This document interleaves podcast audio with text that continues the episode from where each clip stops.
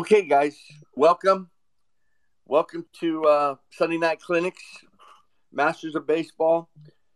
We are a forum of, pon- of positive, honest exchanges for the betterment of players and families. And with the Masters of Baseball, our agenda is to help players all over the country that participate in youth in the ba- in the youth baseball environment. Like I do every week, this conversation will be a positive information to help you. We do not go the negative way. We stay positive and everything that the instructors that do the clinics talk about has to do with helping the player and the family in their process through this youth baseball environment.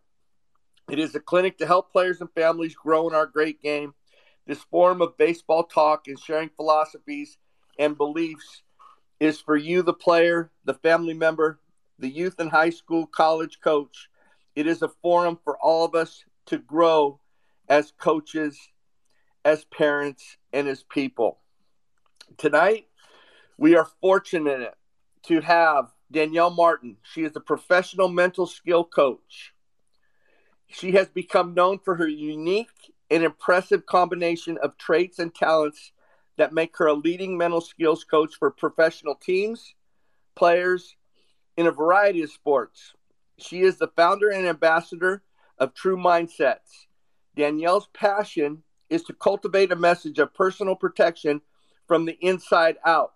She helps people identify their natural mental and physical strengths and encourages them to, to own their intuition. She began the mindset and performance coaching in 2017. She was inspired by the late and great Ken Ravizza a famous and remarkable sports psychology consultant that built incredible relationships and worked with some of the best best athletes worldwide. Her mentor and colleague, Dr. Reggie Cochran, recognized the gift Danielle possessed and encouraged her process and growth back into the world of sports as a promising mindset coach. Danielle has become one of the most exclusive mindset and performance coaches in sports.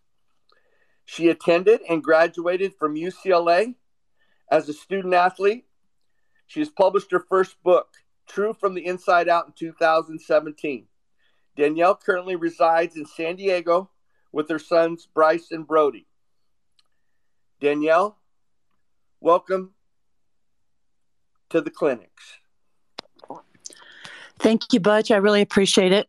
Uh, hi, hi, everybody. Thank you guys for joining tonight. I'm really excited and humbled, grateful to be able to come and speak on a platform when it regards young athletes and helping them to maximize their personal and professional potential. So I'm really excited. Thank you. All right, let's get going here, Danielle. I'm I'm fired up to have you on here. I'm fired up for our people to get to listen to you. Uh, I know the other day when we talked for a half hour, I just, I mean, my hair on my neck was crawling. I was so excited to chance for everybody to hear you. Oh, thank you so much. So, well, question go. one. Go. Let's talk about your background, what made you want to do what you do, and why you're necessary in helping a person's mental process.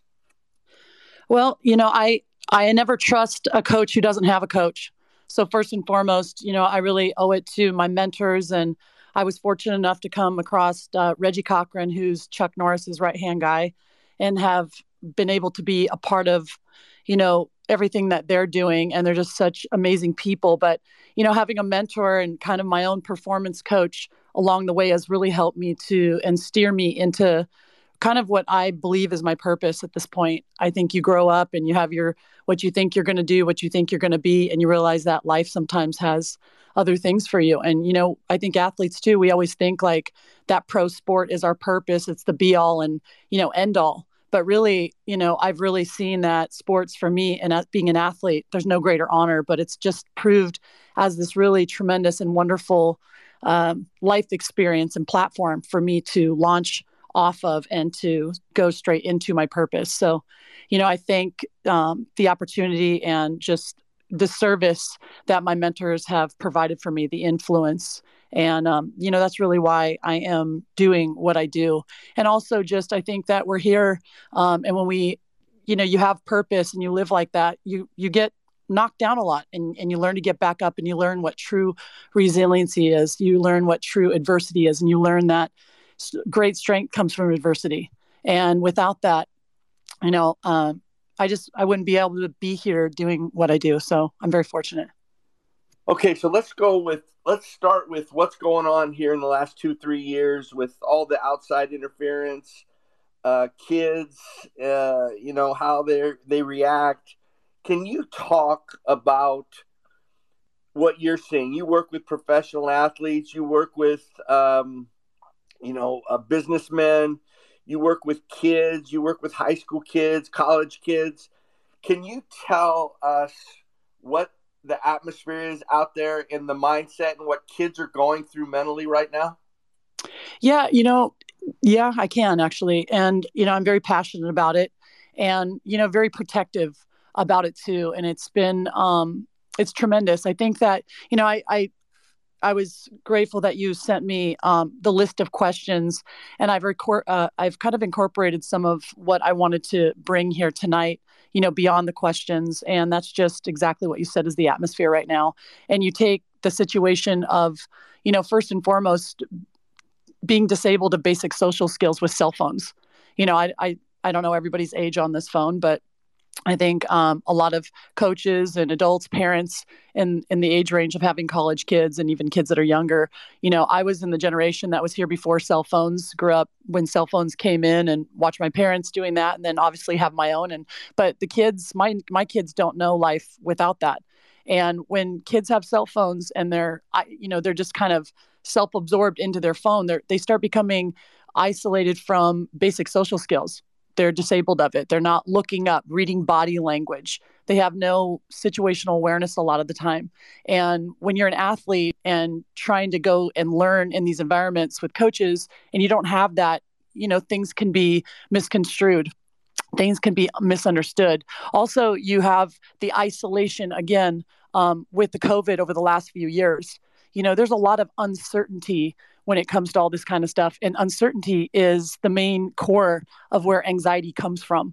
And, you know, just the basic understanding, these kids just don't seem to have it a lot of the time and coaches are getting frustrated and you know angry or whatever their tactic style may be and you know after the games talking to kids for a long time, reiterating things they say, getting frustrated about what they say. But I think sometimes we need to step back and realize that our own life experiences are ours. We lived through those. We we played. We we did what we did, and our job as coaches is to, you know, kind of calm down and meet these kids where they are and make sure that they understand the definitions of what it is we're saying.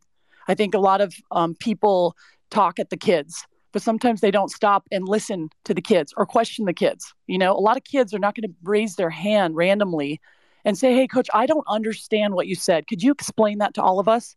Because these kids, a lot of time, high school, college level, I mean, a lot of times they're fighting for a position and or they're thinking something, but they're not totally confident to say it. And I think our expectation is that, well, if they had a problem, they would let me know, or if they didn't understand, they're going to tell, they're going to ask.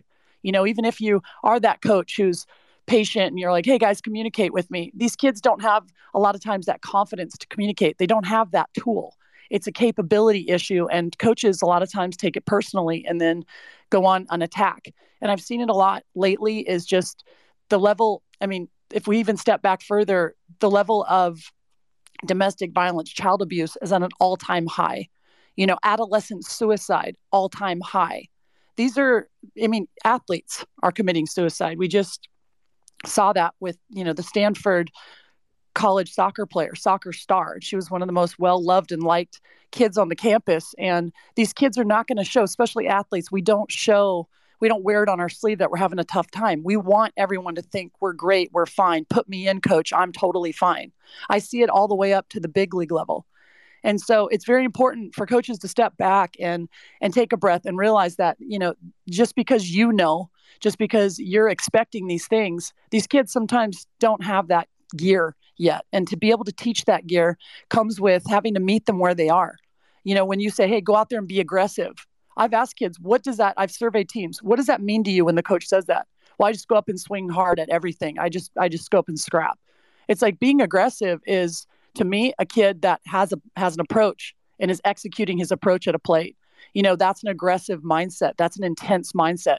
That's even a confident mindset because you start to realize, you know, I tell my guys, your confidence doesn't live in your results.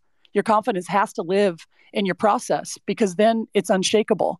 It doesn't mean that it doesn't get shaken because I think being confident is something that we all have to, as human beings, address and work on every day because it can be shaken by life's smallest things. But when it comes to the pressures that these kids are under before they ever even get to a baseball field or a sport field, you know, I think a lot of times we just go into automatic as coaches and you're just kind of operating and you have an expectation you know but if you're operating out of expectation a lot of times in my mind it's you're operating based on results and being results driven and teaching these kids to play to the results. And they better you know it, it's an entitled mindset. You know if the kid's like oh i hit three hours in the cage i should get a hit and then they're pissed. It's, i'm like what are you entitled? You're not entitled to a hit just because you work hard. You know how was how was your process? How did you execute it? Were you commanding your zone? Did you go in? Was it a predator mindset or was it the prey where were you? You know my my kids that i work with we have a language and that language didn't start because i met them and started throwing up all my experience on them. That it it started because i asked the pertinent questions so that i can meet them where they are. I think it's also important that when kids have questions or kids are going through certain things you know a, a big relationship tr- trust thing to, is to be able to connect with them and have the ability to say i don't know but let me call you back. Um, let me process this. I don't know, but I'll get back to you with that. That that relates to them because they also don't know. They need to be able to relate to you. They need they need to have information that lands. And a lot of times they're not even in a position for your information as well intended as it may be. That information doesn't land for these kids. And they're sitting there with all this information and even more pressure now because they're thinking, gosh, he just told me what I need to go do, but I don't true totally understand what he means by go up there and be confident because right now I, i'm not confident because i have maybe things going on off the field and then you know pressures on the field. You know baseball is a game of failure and i think it's one of the most beautiful games. It's the perfect game in, in my eyes that teaches us uh, life life experiences. You know there's so many times where you hear people just talking that have never played the game and they use terminology from baseball. It's just that universal but it's also a mental game. And, you know, being able, having the ability as a coach to teach feel in a game that you can't be a robot in. An analysis can't write down things that teach feel, teach intuition, and allow these kids to feel confident enough to express and execute their own feel in what they're doing. A lot of these kids go out on the field, they don't even know their job. You know, you ask a pitcher, what's your job? To throw strikes. That's not the pitcher's job. Pitcher's job is to execute pitches. What's a hitter's job? Oh, I don't know. Get up and get a hit the ball. Well, he has to be doing something. He has to he has to have his mind right before he ever does it, or he's to be he's already he's already beat and without even knowing it. If their mind's not right, they got to be organized. They got to have these tools. And you know, I think everybody needs that mentor. And if the coach is not capable of it, then the coach needs a mentor so he can go out and do a better job. I always say, like when I was teaching jujitsu, if I give a technique to the class and I turn around and majority of people aren't doing it right, then it's my fault. I got to stop. Hey, time out. I'm going to re-show that because even if I showed it just because I understand it and I, I did show it properly, but maybe it's not at the level that these people are understanding. And I've got to be able to be, you know, humble enough to say, time out. That's my fault. I'm going to re-show this step to you. I'm going to do it like this the how to and all the ideas and all the well intended information that coaches deliver, the how to has never been more important. And even big leaguers, I'm telling you, 28 year old millionaires playing baseball need these same how to adjustments. You know, things that we speak about off the field or on the field as coaches have to translate as very simplified tools to these young people. And that is when you start seeing really steep improvement curves and you see their confidence come up they start playing to something called a standard. You know, as a coach, you got to ask yourself, what's what's my standard out here? You know, I I went to UCLA. I was I was very blessed to be able to go to a place with a high standard. That when you stepped in there, you better beat to that drum and then hopefully contribute to raising that standard. And standard is who am I? Who what kind of friend am I? What kind of sister am I? What kind of mother? What kind of student am I? What kind of athlete am I? What do I stand for? What do I commit to? Because that translates to me committing those same things to me doing my job But first, I need to know what my job is. I need to understand and have my job broken down so it's simplified for me. And then and then be prepared, be organized, and have and have that, you know, those people behind me that believe in me. So it's a it's a big deal. And meeting meeting these athletes where they are has never been more important because they have all been isolated. They all are anxious, whether they show it or not. And they're all just learning how to build their confidence. And and that's a big deal for them to be whole people. And I think sometimes, you know, people get aggro or they forget or, you know, lately what I've been seeing is these colleges, they think these coaches treat these kids like it's the freaking Navy SEALs. If they wanted to go to the Navy SEALs, they would go join the Navy. Baseball's a mental game. So why on earth are these kids' heads being scrambled mentally before they ever get out there? Like they got to be broken down or, you know, grinded. I'm all about, you know, breaking down divas and being a freshman and, and getting shit on sometimes. That's sometimes what it takes. But you know what? You got to have ability to have a feel yourself and to bring these kids in and make them better. And if they're not getting better or they're so unhappy because they're so confused and they don't know what doing something right is, then some some somebody else has the problem. You know, and there's this, you know, air going on. Oh, these kids are softer. Well, so what if they are? Then we need to help them to work out of that especially especially the men like we you gotta you gotta help them be better men help them be more confident capable men that doesn't come by grinding harder when they're already grinded down to nothing or they're defeated. So you go kick the dead horse. It's like, it just, I, I just don't understand how people think they can build a winning culture when the mental and physical well being of kids is not at number one. Number one, if you don't have the tools to do it, go hire somebody to come in and speak to your team. Go get somebody. There's so many people out there in sports psychology would love to come and do internships or offer their time or their service. Because if that's what they're in the line of work for, then that's what they're they're there to do. There is no excuse to me. There is no excuse. Well, this kid doesn't listen, or he needs this, or he needs that. Hey, take some laps. That's great. But the mental well being is a big deal. The physical well being is a big deal. A lot of these kids are hurt. They're hiding it. They're too afraid. They feel that they're going to get punished, or they feel like somebody's making them feel like they're faking injury if they're not doing something, you know, more, or they're not all in, or they're not a team team player and all bought in on on the team if they're not out there killing themselves over it. You know, the game of baseball, it's a long season. And a lot of these kids that get to the college levels and these, you know, D1s um, are, are looking to go to that next level or even the you know top JUCOs. baseball is so competitive right now, especially with this extra year and kids getting pushed down, pushed pushed around. And these kids are anxious. They're sad. I get on the phone with big leaguers and they'll cry. College kids, the anxiety is it's just it's it's leveled up in a different way.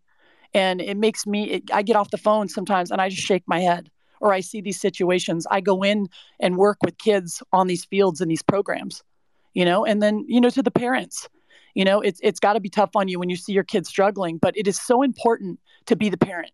These kids have one mom one dad or you know if you have step parents but for the most part be the parent. They have one mom.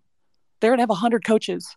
One dad be the dad that is so important and you know even me i have a college kid who plays sports and you know i have a million things i could be saying all the time but I just try to stay in my place and be the mom. When he wants to talk, cool, I'm here.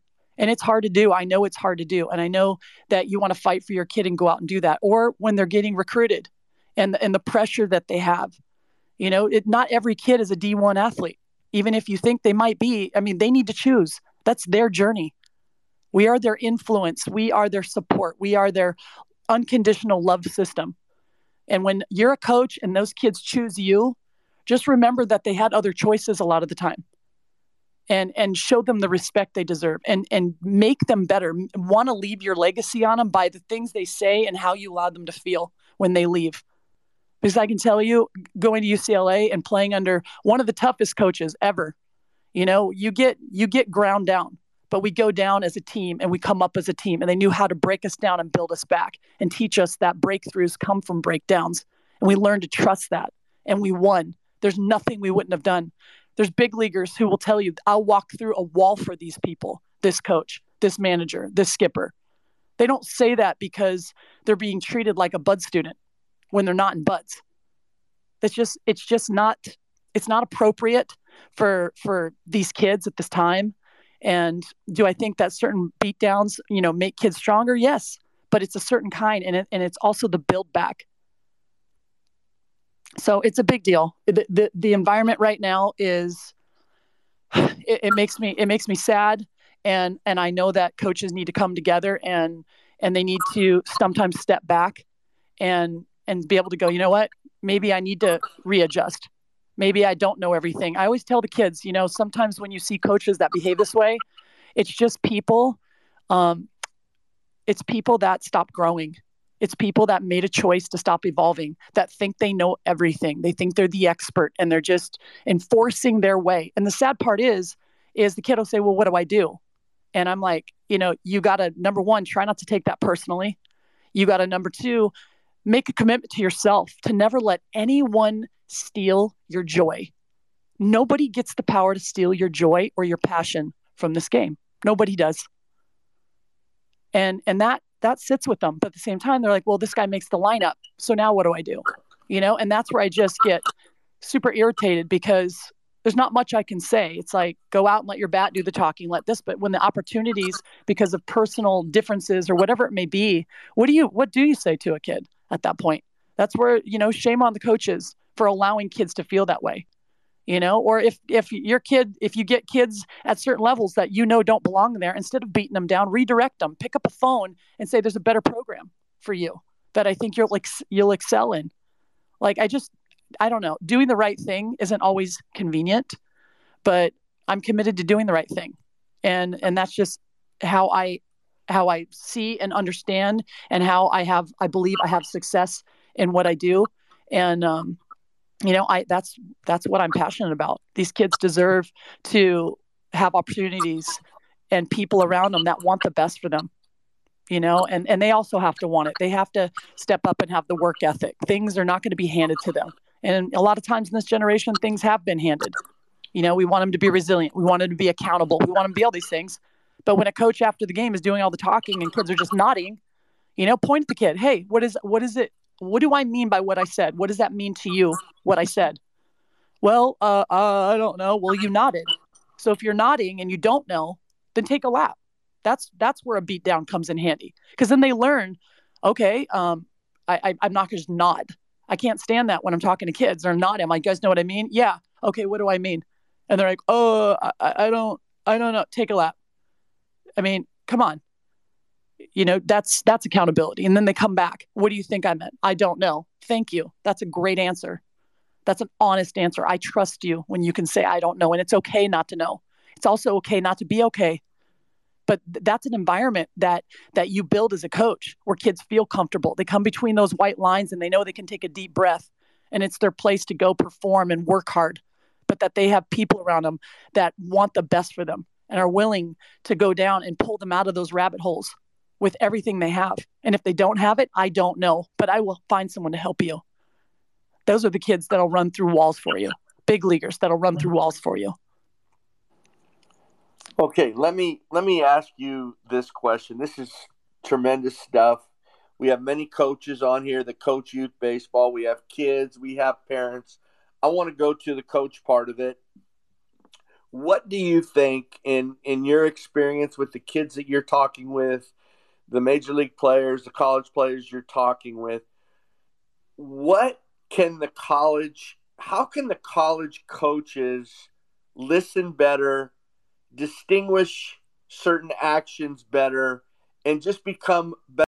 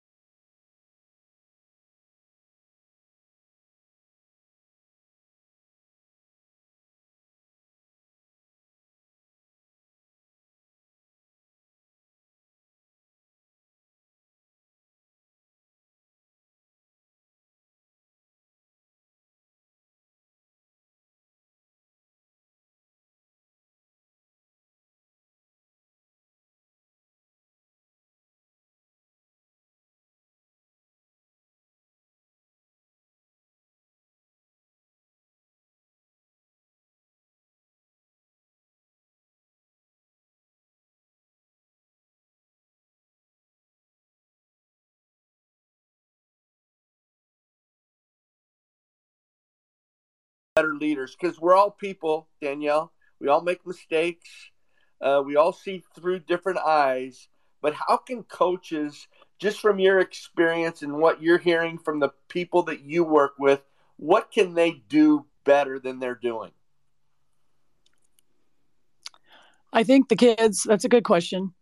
I think the coaches um, can step back and they can do an overall view. Um, they can be honest to themselves about, you know, is this program um, where I want it to be? If it is, if it isn't, I think, you know, first of all, nobody's robots. The kids are not robots. Baseball players, athletes are not robots, and neither are the coaches.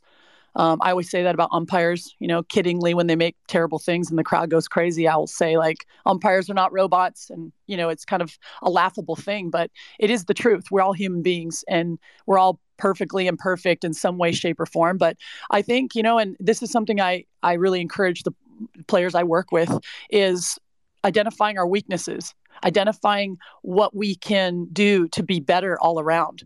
And I think when we are willing and, and vulnerable enough to work on our weaknesses and we work on strengthening those, we therefore strengthen our strengths by doing that. And it's a it's a very compelling thing to see somebody who's willing to go do that, who's willing to say, guess what? I'm pivoting. Um, and these are some of the things that we're going to work on. Being able to triage a team and get a true feel and instead of just enforce and continue forcing, human beings, you know, when we try to force anything, you try to force relationships in your life or anything else, we, by nature, we fall short. So you take that to a baseball field and you start trying to force and enforce things, then you have to have the ability and the humility and the vulnerability um, as a coach to go, you know what, this isn't working.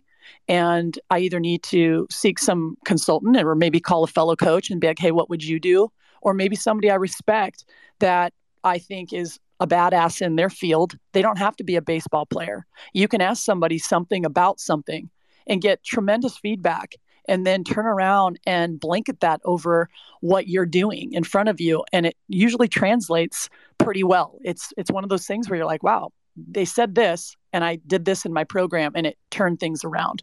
Um, you know, this is an interesting concept. So people talk a lot about mechanics, mechanics, mechanics. My mechanics are off.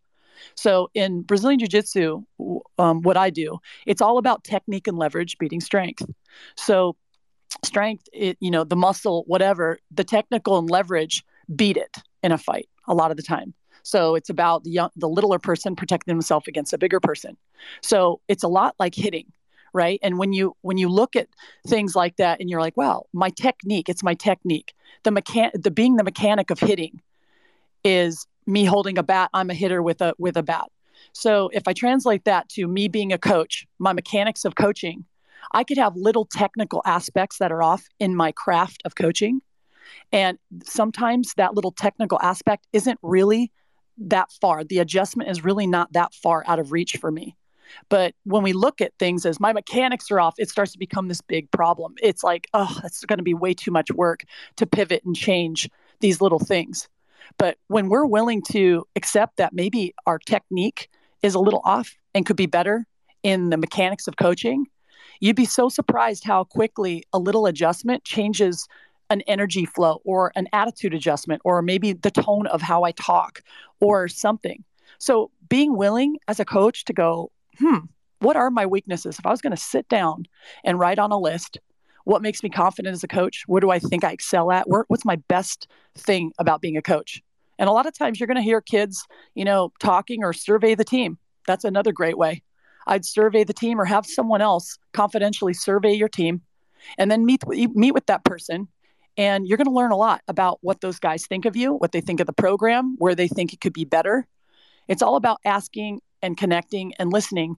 But even when coaches don't feel comfortable, because sometimes they're like, hey, I don't, I'm not really ready to hear that, or there's an excuse, we're getting ready for the season, or the season started, we can't do that right now. You'd be surprised because technical aspects could be a half little inch, and I will get a choke and win a fight.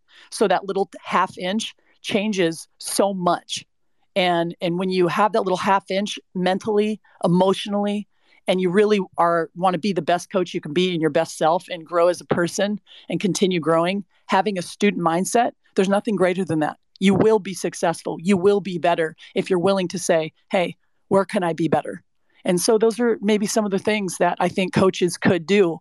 Um, it's not as much work as what I've just explained. I threw out a lot of examples, but I think the number one thing to go back is just randomly survey the team and not have them put their names. You can have them type it out, send questions out, ask questions of things you want to know that you really want to know, and you're ready to be, you know, have an honest conversation with the team.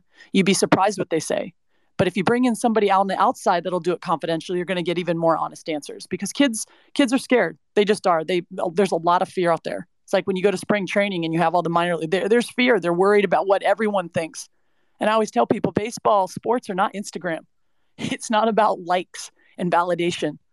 You know, sometimes it's so important to get these guys to understand their process and to be conf- confident in their process, in their approach, in their game, and their craft of what they're doing, and then having the ability to make decisions. How many times are we like, hey, where do you want to go eat? I don't know. Where do you want to go? Like, how much do we love when someone's like, hey, let's go to, we're going to go eat pizza. You're like, oh, thank you.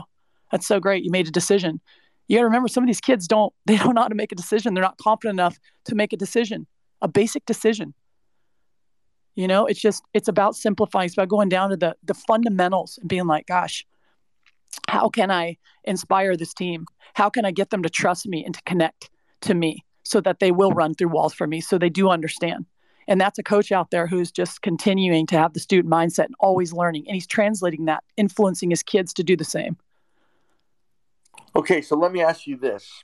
You know, there's a ton of kids on here, and kids are going to listen to this this uh, clinic tonight.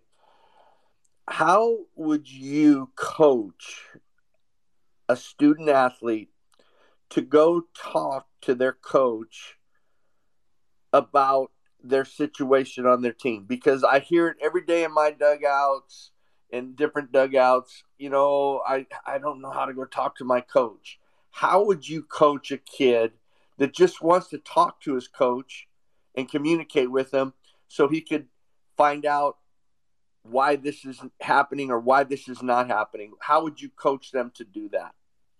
So i've i've done this several times. I really highly encourage kids um, to communicate to their coaches. I tell them hey baseball is a game of communication. So you're you need to learn these skills you know as nervous as they are the more nervous they are usually what we'll do and i've literally done this for big leaguers too who needed to have some serious conversations with maybe a manager or a gm or something is we will um, we'll do the conversation and i'll i'll play you know the person the coach or i'll be them and we'll switch roles and we'll we'll talk it through all the what ifs that could possibly come up that i might think will come up what will they say and i and i prepare them no different than if they're going to be prepared for before a game, a routine before their game, but talk, talking to them and telling them and giving them the perspective too, like, hey, this person, you never know what they're going through. Because I hear from kids, well, he, he he might not listen, or he, what if this, what that? I'm like, okay, so there's a lot of what ifs in life, but you got to understand too that not taking everything personally and being that sensitive in situations is also important for your growth and you need to be accountable to like your emotional state and you're taking that energy in there so if you want something from this coach or you want to know something from this coach, then be sim- simply ask him and talk to them. And we'll usually go through it. I'll say, So I'm the coach, you come in and talk to me. Well, what are you going to say? You know, and they're so nervous. I think we expect that they um, are really good at communication at a certain level. And just some of them are just not, or they're not comfortable, or they'd rather just not do it and keep continuing to let things go be the same you know even even bad habits or uncomfortable situations they become a habit and it's more comfortable than doing something new and different that may see them out of that rabbit hole that they're in or the questions that are that are going on the what ifs. You know there's always going to be what ifs in, in the game of baseball. It's it's just it's bigger than all of us. There's a reason why the statistics have never changed and and it's a tough game. It's it's mentally tough. It's emotionally tough. It's physically tough game so there's a lot of components, but the communication is a big okay, deal. I'm so like, hey, okay, so I'm sorry. Go ahead. You got to communicate on the field, right? You got to communicate in your position. You got to go out there and do that. So it's the communication now. It's off the field, and when the coach knows that you have that ability, they're going to have more confidence in even playing you. I think they're going to be really impressed, and they're going to even want to play you more because I'm like, I didn't even know that that kid could talk to me like that. So, and then the kid's kind of like, huh, I never thought of that. I'm like, exactly. So, what's the harm? The coach deserves to know how you feel. You're part of his team. He deserves to know what's going on. So I always try to give it both ways, especially when a kid's scared. And even if a coach has been rough on a kid, like, you know, you don't know why he's rough. Ask him, hey, coach, or, or this, this offends me. I mean, they want to be, they want the feedback too. They're hopefully coaches are there with well intended and wanting to get better themselves. So give him, give him the benefit of the doubt and go in. You've got nothing to lose, you know, and it takes some kind of, Uh, tapping, hey, have you talked to the coach yet? No, not yet because of that. I'm like, okay, so, you know, I want to be like, hey, take a lap. Don't call me and have me spend that time with you to coach you on how to go talk and communicate to your coach in a way that be a gentleman, be a gentleman, be a, be a class act. And if kids are pissed off or they're, they're steaming, I'm like, listen, you get more with honey than you do vinegar. So calm down, get a hold of yourself, drop your F bombs here and now, and then let's pull, let's pull it together and go have a conversation. Be a gentleman. You know, if you want respect, you got to give respect and you got to command that and and and you'll probably get it. You'll probably blow him away. He probably doesn't know you have this gear of being able to communicate. And if you don't, then we're going to learn right now. Okay, so let me ask you this. Let's. I want to ask one more question uh, about kids, and then I want to go to the p- parents' role in, in all of this and your your feelings with parents. You know, in today's game, uh, there's more and more kids showing emotion, bat flips, you know, uh, watching home runs that are, you know, for us old school guys, it's just not the way we dealt with things. And, you know, you always showed class to the game. You didn't disrespect the other team uh, like it appears that they are today. But I think emotion is really good myself. But for you, how do these guys handle this kind of success with gratitude and humility? How would you coach them to keep it with those two with th- their success with uh, gratitude and humility? Um, you're breaking up a little bit. Did you say gratitude and vulnerability? Gratitude and humility. Okay, got you. Um, first of all, gratitude is at the top of my list. I objectify the first step on the field for my big leaguers and the, the young guys I work with um, as being objecti- objectified as the first step is gratitude. When you walk through the tunnel, it's the tunnel of gratitude. When you walk through the gates onto the field, it's the gates of gratitude. It's the first step is represents gratitude. I'm so grateful to be here. I'm grateful for my health, for the fact that my body operates the way it does. I am so grateful for the people, the coaches and my teammates all around me and i'm grateful for for everything right in front of me. And then boom take your breath and and haul ass out to your position. And and so it's a, it's a big one. And i think during the season when they're having that success i kind of have a phrase i like to use and i'm always like we're not drinking kool-aid yet. You know i don't want to see you drinking your kool-aid because you have a great weekend or you have this or you have that. Be humbled by it. Stay hungry in this game because baseball will come kick you in the butt the minute you do great and think that you you own this game or you're bigger than this game and you're not humbled by this game even the even the great things that do happen um, it'll come get you. So don't drink your kool-aid. Stay humble stay hungry head down stay working hard and have that work ethic and eyes up and be prepared and and continue polishing that preparation. So that's a big one with me. Even you know i i dropped a hoodie a true mindsets hoodie um, last year and down the left arm um, it says gratitude. On the back of the t-shirt it says gratitude because that is such a big one for me. And i think these kids sometimes have had these amazing parents and you have platforms like perfect game out there that you know are expensive but they're incredible. They're incredible platforms. But these parents are working their butts off to get these kids to be seen the videos and all the scouting and all the pressure that goes on parents too. These kids it just sometimes becomes automatic because these kids are being hit. hey, next weekend you're going here. Oh, thanks, whatever. And they just move along and they're just, they're used to this. They're used to that, you know, high speed, playing all these different sports. They've got rec league, little league, then they got travel ball. Now they're doing showcases and they're all over the place. Like they forget sometimes what's gone into this and, and who's been there and who's helped carry them there or coaches that have given them opportunities to come and have their d1 d2 d3 their platform and, and put these kids out there. Like if you lose gratitude in this game then for me you lose. You lose. And I, i've always noticed like the guys that start losing their gratitude they do they they fall down. I don't care how good of players they are. I have multi all stars and you know golden glove guys. And it's it's they've got they've surpassed the gratitude piece at certain times. And and it's not because they're bad guys. They just were like oh my gosh like that helped me so much in my downtimes especially. Maybe i'm not getting hits every day or you know they're barreling up and the ball's not fa- falling and media is talking and you know all the things that and distractions and noise that can get into their head. That gratitude piece has brought them to center. And i'll say this science says that when gratitude is present anxiety cannot be present so in moments and, and, finding breath and letting their breath take them, I teach them a lot of breath work, and these guys are using breath work in between pitches. And that gratitude piece is really kind of like the switch. That's the doorway I, I have them walk through into their preparation, into everything they do. So to me, it's everything. When we're grateful for the little things every day, um, it'll get you out of dark places. I've been in dark places, and it was one of my saving graces is just to be grateful for the very basics. And and some of the kids that have not had that or been taught that or even thought about that, I usually say, hey, in the morning, I want you to get up. I want you to write down three things you're grateful for and then i want you to objectify like you know we have uh, triggers for beast mode. What what are you putting on your cleats? It's now it's time for beast mode. And you know what objectifies gratitude for you besides the things i gave you? And some of these kids will come up with more things but in the morning write three things down that you're grateful for. Just do it. And then one act of kindness towards yourself because student athletes they're hard on themselves. They have high expectations for themselves and everyone around has high expectations for them big leaguers too. So one act of kindness for yourself and one act of kindness towards someone else. So my big leaguers, you're driving into the park your car and the parking attendant guy, like, do you know his name? Do you ever bring him a coffee? Do you know what that means to him?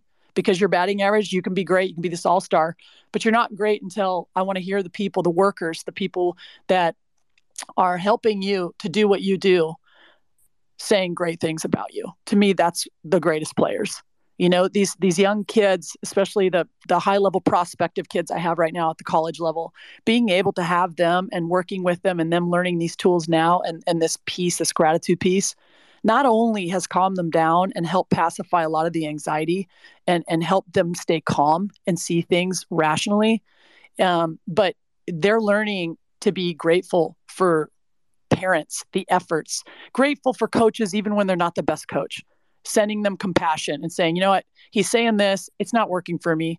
And I always say, be coachable. The guy's not perfect. He doesn't have all your answers. And maybe even himself, he doesn't want to say he doesn't. Okay. He's these guys are big leaguers, coaches, people. They're little kids in big boy bodies. I'm a little girl in a big girl body. You know, I'm still learning. I don't know everything.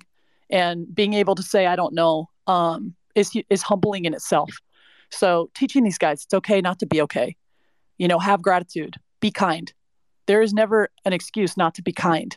We can say things. We can, hey, get the get the flipping bunt down. Let's go. I can get intense. I don't need to single kids out and rush, you know, rush them into the ground and smash them over it. Like I need to be the coach and say, hey, what what is he not doing? I need to have that technical eye to help him out or whatever. The little things, the technical aspect of things is never far from your reach. Whether it's kindness, emotionally, mentally, physically, that technical aspect is always right near there. When the basic mechanic is being exercised, the technical aspect is usually right there. And and you can win with that. With that gratitude piece, I, I always say you can you can win yourself out of really bad situations just being grateful.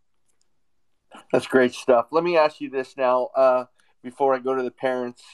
You know, there's a lot of kids that are like really, really good practice players, and they perform great in practice but then they get into the games and they have problems. What are things that you do to help them raise their game performance? Well, first of all, I have them start setting intention. I have them set intentions because science says that when we set intentions and we align them with actions that match those intentions, we're capable of extraordinary things.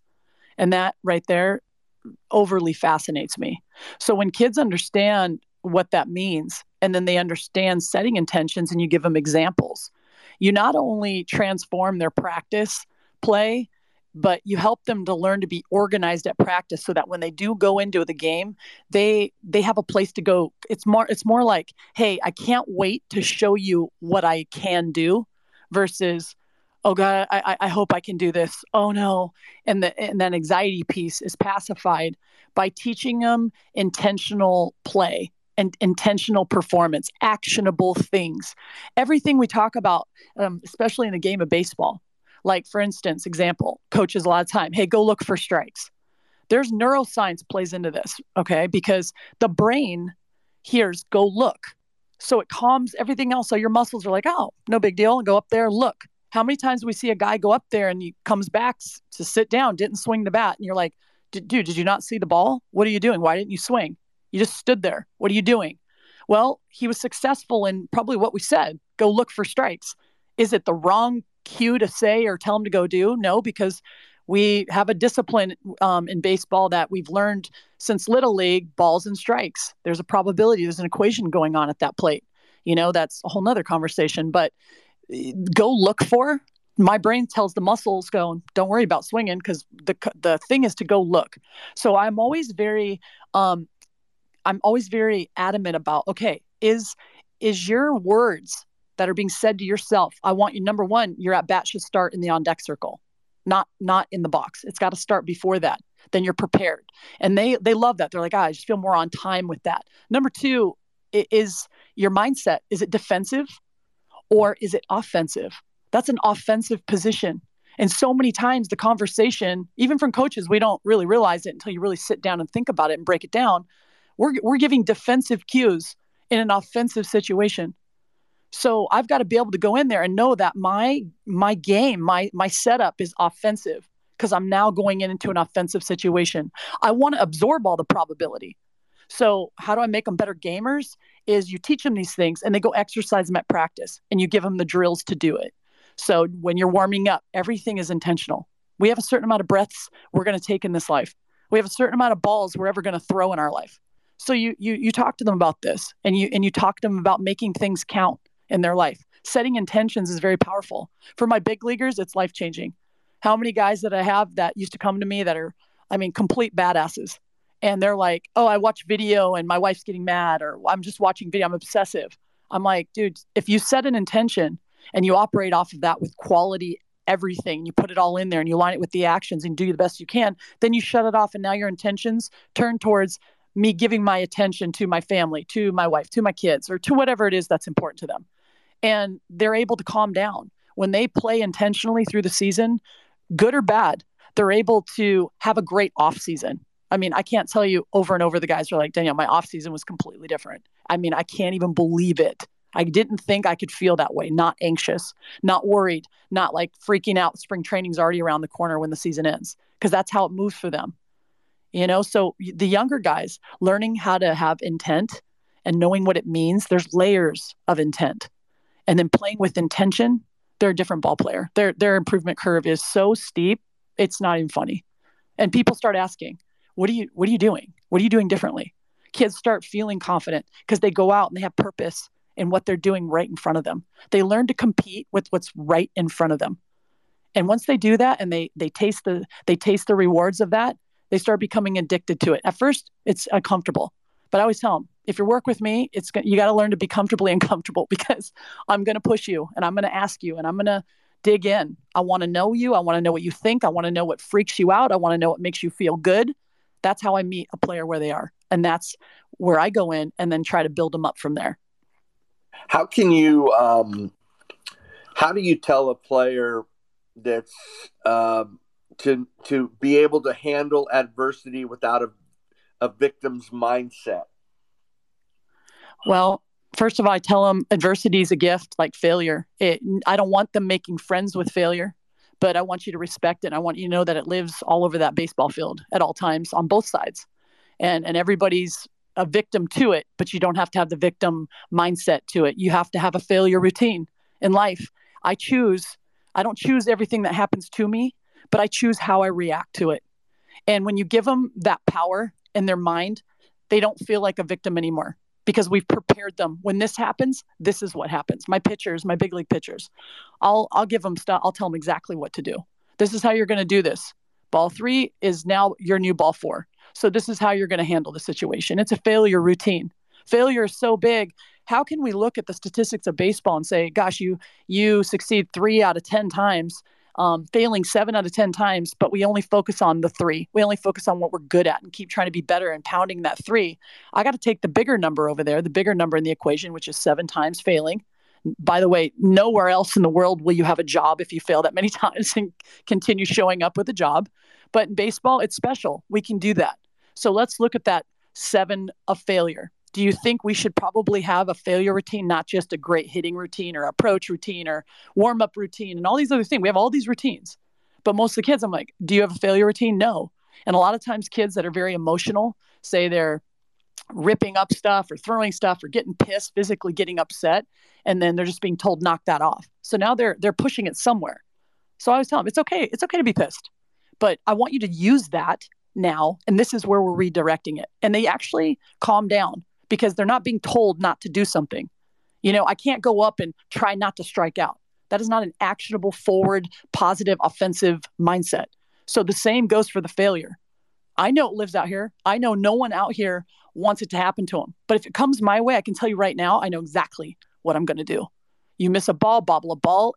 I always say offers you an opportunity to make the badass throw from the outfield, and the runner goes, and he just gave me an opportunity. I get the opportunity to make him want to quit. So please run on me. Does it mean I want to fail? No, but I know that it lives out there. So I've got to respect it. I've got to be humbled by it. I don't have to be friends with it, but I do have to have that respect. Having that respect goes both ways. I got to have respect for myself and prepare myself for it and know how I'm going to react before it ever happens. That's how you build their confidence on that back end, on that failure piece. And they start going, Oh, I never thought of it like that. I can't tell you how many times, Bigler, I didn't even think of it like that.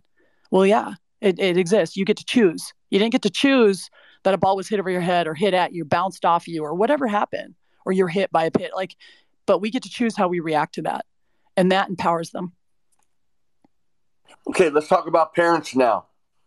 Let's talk about, you know, obviously we all love our kids and we we want the best for our kids and what through all your years of doing this what are the biggest mistakes parents make? So the, I mean, there's parents on this, you know, so they want to they want to know what they shouldn't say after a game. And what advice could you give them are things that you don't say and things that you do say? Well, um, I have a lot of compassion for parents because I am one. I have two boys that I raised by myself, and they're both athletes and um, they have two parents that were pro athletes. So you can imagine, you know, it, it, gets heated up in the house. It can, it has the potential to do that. But for me, I think, and, and for other people, your home should represent, you know, in mine, it's three things. It's, are, is it peaceful? Do they feel secure here? Do they feel loved? And I, you know, those are important things for me. And I, I realize I've coached my kids both in their little league all the way up to, you know, their travel ball. And then I, I backed off and I realized like I want other people coaching them. I want them to be out there doing their thing because I need to be mom. You know, my kids have just me. So it's important even more so that I am the parent. I am the unconditional, loving, peaceful, secure space that they can walk into. If I'm constantly talking to them about their baseball, why did this happen? Why did you do this? We talked about that. Like, first of all, I I fortunately have played this game. I understand how difficult and challenging it is. I also understand the failure rate. It's going to happen a lot but they're going to have hundreds of coaches. Like i said earlier they have one mom they have one parent and and they need you. I mean i talked i have a couple college kids um, even big leaguers that are like i can't stand it. My dad still calls me and is like why do you strike out? What's this and he's an all-star and he's like i don't get it. My dad never played the game but he's constantly the first one in this guy's head all the time and in in the college kids heads. And they're like i really want to go home and see my mom but i don't want to i just don't want to deal with it. I don't want to hear about baseball. I just want my parents to chill, you know? And it's like, we i understand um, the intensity from parents that that feel these ways that think but we can't want more for our kid than they want for themselves. And that just means like you just love your kids so much and you're like i see you. I see your potential. Like let's go. Let's do this. But we've been there. We had our time whether you did or you didn't. And now it's their time. It's their journey. You know i, I deliberately stayed out of the recruiting process with my kid you know, I do I did I think he was a D1? Maybe. But I played D1 sport, you know, softball and I was like, it's not for everybody. You know, it, it, it takes a certain mindset and it takes a certain kind of kid to go battle that and to be able to handle it at this level. And I can't even imagine it now. It's different than even when I played. The pressure is even higher. You know, some of these kids are not D1 kids and they're being made to feel by their parents that if they don't go D1, they're a failure. You fail. Like they don't, they're scared. Some of them don't want to play. I surveyed a team recently, travel ball, a, a really high competitive travel ball team. And there were like six kids on there that said, that wrote, I play because my dad wants me to. I don't want to play at the next level, but I'm scared to tell my parent that, you know? And it's like, oh, that punched me in the chest. And, you know, fortunately, I've been able to see and hear from these kids, and it's always a reminder to me to back off, to just be mom, to love them. And if they want to talk baseball, you know, my oldest, like, mom, I need your help. I want you to help me now. Like, then i am there. But I always say, mom's leaving, mental coach is sitting down because I don't want the defense. I don't want to hear it. The minute you kick back at me, I'm just telling you as if you're just a kid I work with, and that's how I treat them. But it, it, there's days I'm like, I don't want to be his coach anymore. Like, I wish I could go hire someone else. If he would work with someone else, I would do it because I always want to preserve him wanting to come to me just to be loved by me. They need that more than ever in this world. It's so lonely being at the top of anything. It's lonely at the top. They say that for a reason. You know, the last thing we want right now, in the way the world is right now, the divisiveness in the world right now, you should never want more than now your kids coming to you when they're scared, they're hurt, they're worried, they need you like that because they're like, oh, I, I don't want to hear about the baseball or the sport. Like, I just want my mom. I just want my dad. I've literally had kids say that to me. Big boys say that and cry and I've helped them to write text messages or to confront or to communicate that to their parent. And I have to explain to them, you know, I'm a mom. And so I'm going to take your parents' perspective really quick. I'm going to explain it to you so that you're not mad at them. So you have compassion for them and you can calm down and you can speak to them. They want to know. We don't come with parent booklets. We don't. We wish we did some days you're sitting there going, what am I going to do? Or you're you're you're so sad because somebody else doesn't see what you see in your kid and you start getting pissed and passionate about it let your kid find their journey. I have a kid that was at a big D1, now at a JUCO. I said, "You're like an you're an arrow. You you're the arrow doesn't go anywhere unless you pull it back. That's who you are right now. That's what you represent." Now he just committed to another big D1. Had to go to a JUCO for a second. Parents, you know, worried, concerned. He almost didn't ever want to play baseball again. And then now he's he did so he's doing so well this year. His scouts calling him on top of like deciding if he even wants to play at a D1 anymore. You know, like things happen. Their journey is not going to be a straight road. It's not going to be what we think or expect it to be. And we should just love them and support them and protect them best we can. Sometimes by doing that, you're just off to the side in the stands, being mom, being dad. And it's the greatest thing because that is what they want. That's just what I hear all the time. That's so. that's fantastic. I, I love the uh, peaceful, secure love. I love that. Uh, yeah.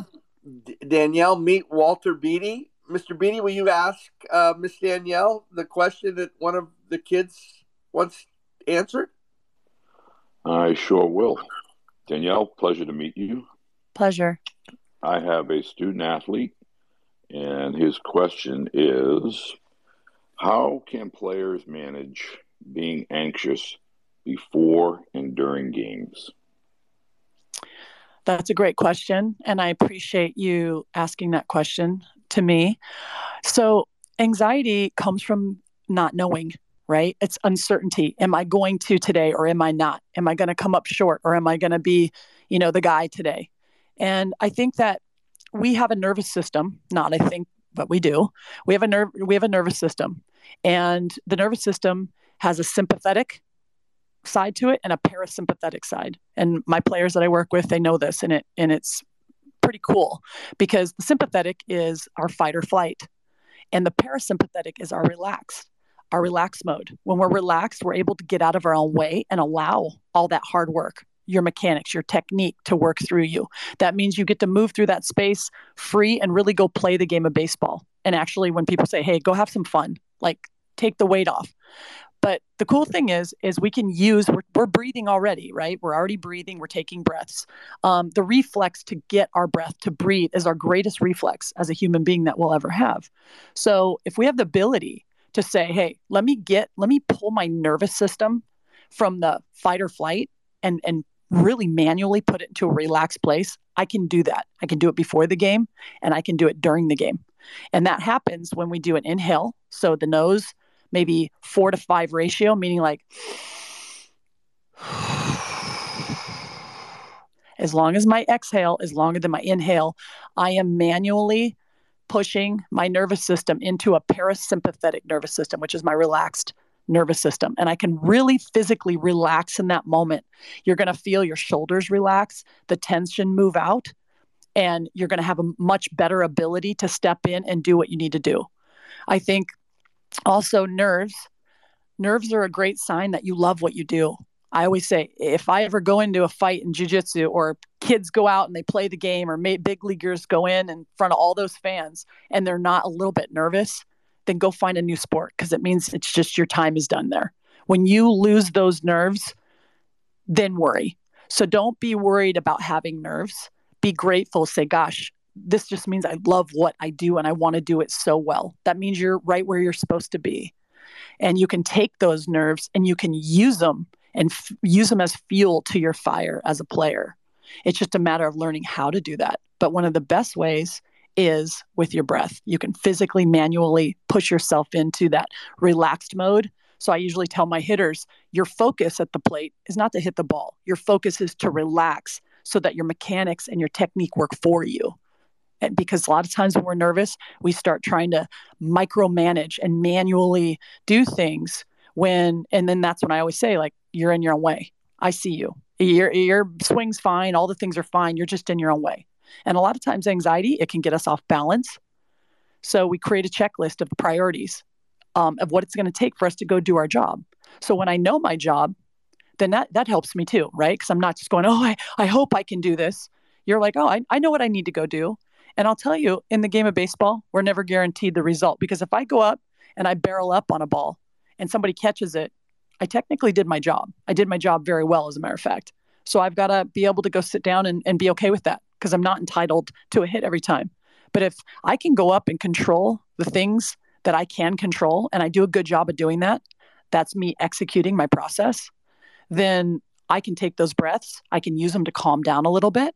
And when I'm focused and on competing on what's right in front of me, be, believe it or not, I'm less anxious in that moment because the noise goes away. I know what I'm doing. I know my job and I'm doing everything I know I need to do to get the best chance of absorbing the probability to execute and do my job and have success. So, success in baseball, unfortunately, doesn't always mean we get the hit. Success can look like, hey, I'm barreled up four times. I was 0 for 4, but I loved my at bats. I, I, I, it felt so good. I barreled up on these balls. And you know what? I was relaxed. I was successful in being able to relax. So, that's the best way to, to manage the nerves. That's a great answer. Thank you. Last question for you tonight. You you've been on here for over an hour. That was it's been beautiful. I uh, totally appreciate your words and what you're conveying and the help you're giving people. So thank you so much. My last question for you tonight would be Danielle, if you can give these people these are baseball people. You know, these are people that love their kids and want the best for their kids, and the, the players want to be the best that they can be. What's some advice you would give them so they have success not only in baseball, but in life? Just to go out and and and be grateful for the opportunities and grateful for the moments that we have because we're going to blink and baseball will be over and you'll be looking back probably saying those are some of the best years of my life regardless because this game is very special. It's got a magical thing about it. And you know i always say baseball for guys it's like you know baseball is mostly a men's sport obviously. There's some women out there who play baseball. But baseball's like the hottest chick you will ever date. She's pretty abusive but you keep coming back for more right? We just we come back every time because you fall in love with it. No matter on its best days or its worst days you come back and I think in life, you got to remember there's days that we want to give up, we want to quit, we don't want to deal. Some people don't want to be here anymore. I think every one of us has gone through that feeling if you're a human being. But you got to remember that tough times are temporary and quitting it's for it's forever quitting is a pain it's a it's a depression that you will have a very tough time pulling yourself out of later you may regret and there's there's so many messages um, to learn failure. It's it's for us to learn from it to know what not what we shouldn't be doing or what we should go do. And so being out there and really respecting where you show up to and continue showing up is such a big deal. And that's just in life. I think three things that come to mind is like do i belong? Do i make a difference? And do i bring value? When we can answer those three things anywhere we are and doing anything that we're doing, that's usually a good marker of like, okay, I, I can answer these questions. And yeah, yeah, yeah. You know, and even on the days you think you don't bring value, I can tell you that you do. You really, really do. When a team, when somebody leaves a team or leaves a family or leaves a, a workspace, it makes a difference. It changes the energy, it changes flow, it changes a lot more than you realize. So just go out continuing, committing to raising your standard and and don't be so hard on the expectations with other people and even with yourself. Focus more on your standard and where you where your weaknesses lie and and be committed to making them better and being committed to allowing other people to move in the space too without so much judgment. And you know, be kind. For me, we control our attitude and we control our effort, but we can be kind. And and kindness goes a long way. Wow. Awesome. Danielle, again, thank you for your time. Loved having you on. I, I love your spirit. I love your energy, and it it uh, it's so uh, I'm so thankful that you were on here tonight. Thank you. Well, thank you for having me. Um, I feel so humbled. Some days I'm like, why am I the one here? But I'm here and I'm doing what I do, and I'm really committed to giving my very best and and my on just being honest. You know, I'm not perfect at what I do. I don't know everything, but I'm committed to learning, and even just being on here, being asked these questions, I I learn things. So thank you guys for for having me. I really appreciate it. And I appreciate everybody who took their time tonight to to listen in. I really do. If there's anything I can do for your kids or other people, that's what I'm here for. Yeah, please. I mean, if you do you want to put out an email or a number if somebody wants to reach you, you can they can reach you. Yeah, they um they can reach me at uh, Martin Danielle Rosa at Gmail. That's my personal email, and uh, I'm on the email. I'll answer you on the email. And um, you know, this is a really busy time of year, but I will get to you, and um, whatever I can do to help you or support you um, in your journey as a player, as a parent. I'm still learning too, so you could probably teach me some things. Um, or as a coach, you know, I, we are so lucky and so blessed and should be so humbled that kids are willing to show up for us and give us our time. So anything that we can all learn from each other in, I, you know, coaches, I really tip my hat to you. I know I know what a demanding job it is. And some of the coaches out there, I'll say this to the parents and players that are listening, they're out there not getting paid, they're volunteering to be out there. And I think some people don't realize that. So thank you for your time, your spirit, and, and for showing up for these kids because it matters. Thank you.